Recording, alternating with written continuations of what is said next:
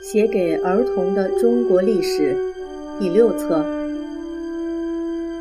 第一个故事：读书人的本领。王莽的新朝倒下了，当时力量最大的是那个叫刘玄的人。刘玄很怕刘演与刘秀这两兄弟将要和自己争夺天下，于是找个机会把刘演杀了，然后再盯着刘秀，看看他有没有不轨的想法。刘秀尽管心里恨得咬牙切齿，可是却表现得若无其事，并且还向刘玄表示忠心不二。刘玄这才放过了他。刘玄做了皇帝。可惜他和他的部属们都是一群无知无识的粗汉子，忽然之间统治了这么大的帝国，简直除了兴奋的手舞足蹈之外，根本不知道该做什么才好。所以只过了三年，各地就发生了暴乱。先前的赤眉军首先攻入长安，杀了刘玄。经过许多混战之后，刘秀取得了最后的胜利。刘秀当了皇帝，历史上称他为光武帝。他建立的王朝仍然叫做汉朝。后来的人为了区别王莽新朝之前的汉朝和新朝之后的汉朝，便把前者称为前汉或西汉，而把后者称为东汉或后汉。因为从前西汉的首都是在西边的长安，而东汉的首都。刘秀把它建立在东边的洛阳。刘秀虽然很能打仗，但他可不是莽夫，他是个既聪明又喜欢读书的皇帝。为了让他的子民尽忠尽孝，刘秀对于忠臣孝子特别大加赞赏和表扬，好让他们作为大家的表率。这就好比你的学校里常选出优秀的模范生。好让同学们都向他们看齐那样，刘秀希望大家多读书，读得越多越好。不过他并不希望有人比他聪明能干，因而国家大事都由皇帝一把抓，读书人还是只能读书而已。这有点像球队的教练只教你看训练球技的书，却不让你下场打球一样。结果球员只懂得打球的道理，却一点也不会打球。东汉时代，这样的读书人非常多，学校也越设越多，读书人获得大家的敬重，而他们也觉得自己是国家的栋梁。那些打打杀杀、好勇斗狠的莽汉武夫们，渐渐都驯服了下来。刘秀终于把他的帝国变得井井有条了。不过，北方的匈奴仍旧是汉朝帝国最大的威胁。他们不时向南突袭，这使得汉朝北边的许多城镇连白天都不敢打开城门。而骑马打仗这种血腥野蛮的事情，读书人是很不擅长的。他们只能议论该如何对付匈奴，而无法真的解决问题。到了东汉第二位皇帝汉明帝刘庄的时候，出现了一位名叫班超的年轻人。他虽然也是个读书人。可是却不愿只是读书写字，心里总想做一番轰轰烈烈的大事。只可惜他的职业却只是官府里抄写公文的小职员。有一天，他抄完一件公文之后，突然把笔一摔，叹口气说：“男子汉大丈夫就应该像张骞那样，勇闯塞外，立功于疆场，怎么能老在笔砚之间讨生活呢？”班超说到做到，他真的抛弃了伏案抄写的工作，当一名军人去了。后来，由于他曾打败匈奴，立过战功，大将军就派他带着三十六名军士前往西域，就像从前汉武帝派张骞那样，打算联络西域各国，共同对付匈奴。班超千里迢迢，千辛万苦，到达了鄯善国。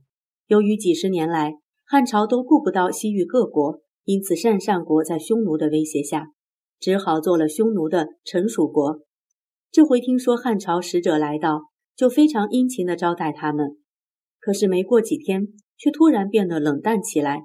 班超立刻怀疑，可能是匈奴使者也来了。鄯善王不敢得罪匈奴，所以才改变了态度。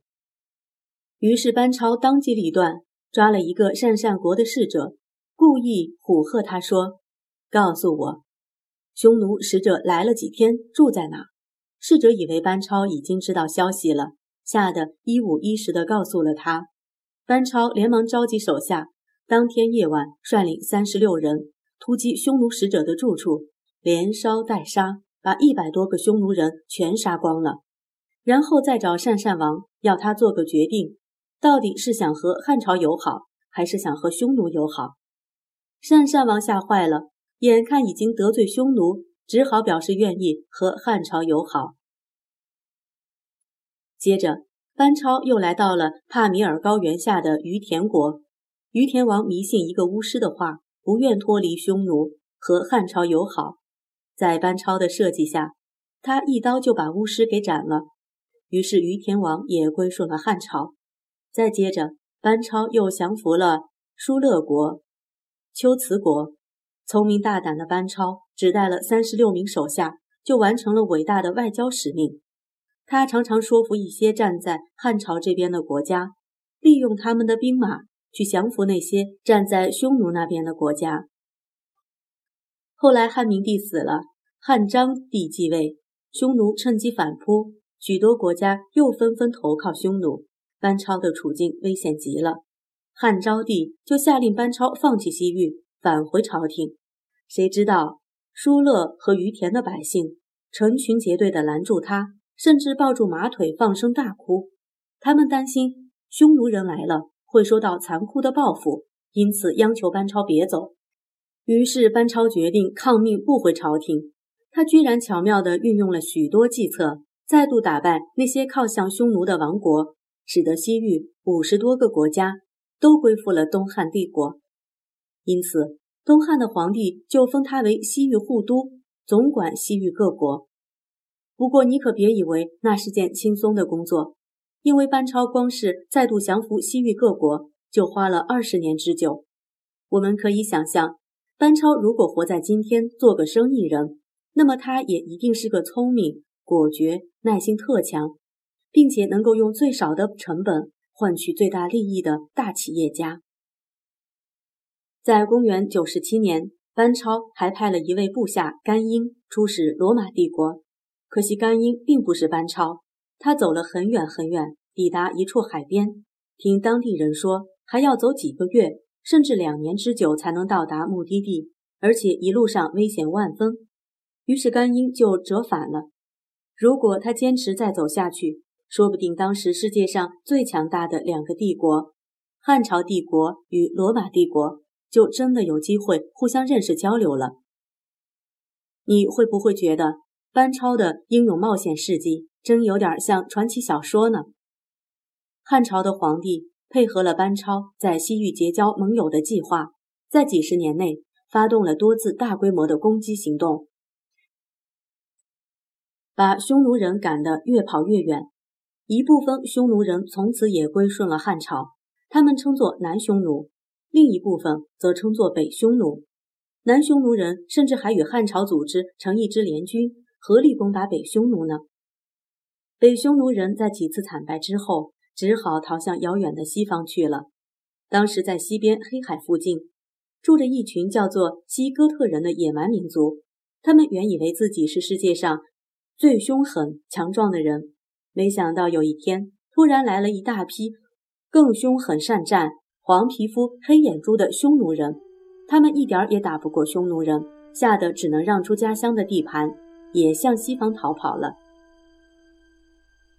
他们逃到更远更远的多瑙河上游，又把当地的野蛮民族邦达尔人给赶跑了。邦达尔人打不过，只好也向西方跑去，一直跑进罗马帝国的境内。历史上伟大的罗马帝国，最后也抵挡不住这些野蛮人，终于崩溃沦亡了。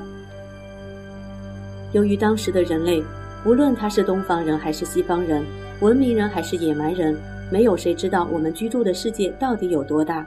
人们不晓得远处所发生的事情，就连皇帝的见闻也是很有限。所以，我们可以说，汉朝征伐匈奴的大将，以及名扬西域的班超。根本都不知道自己的所作所为，在往后的几百年间，会带来那么多一连串的重大影响呢？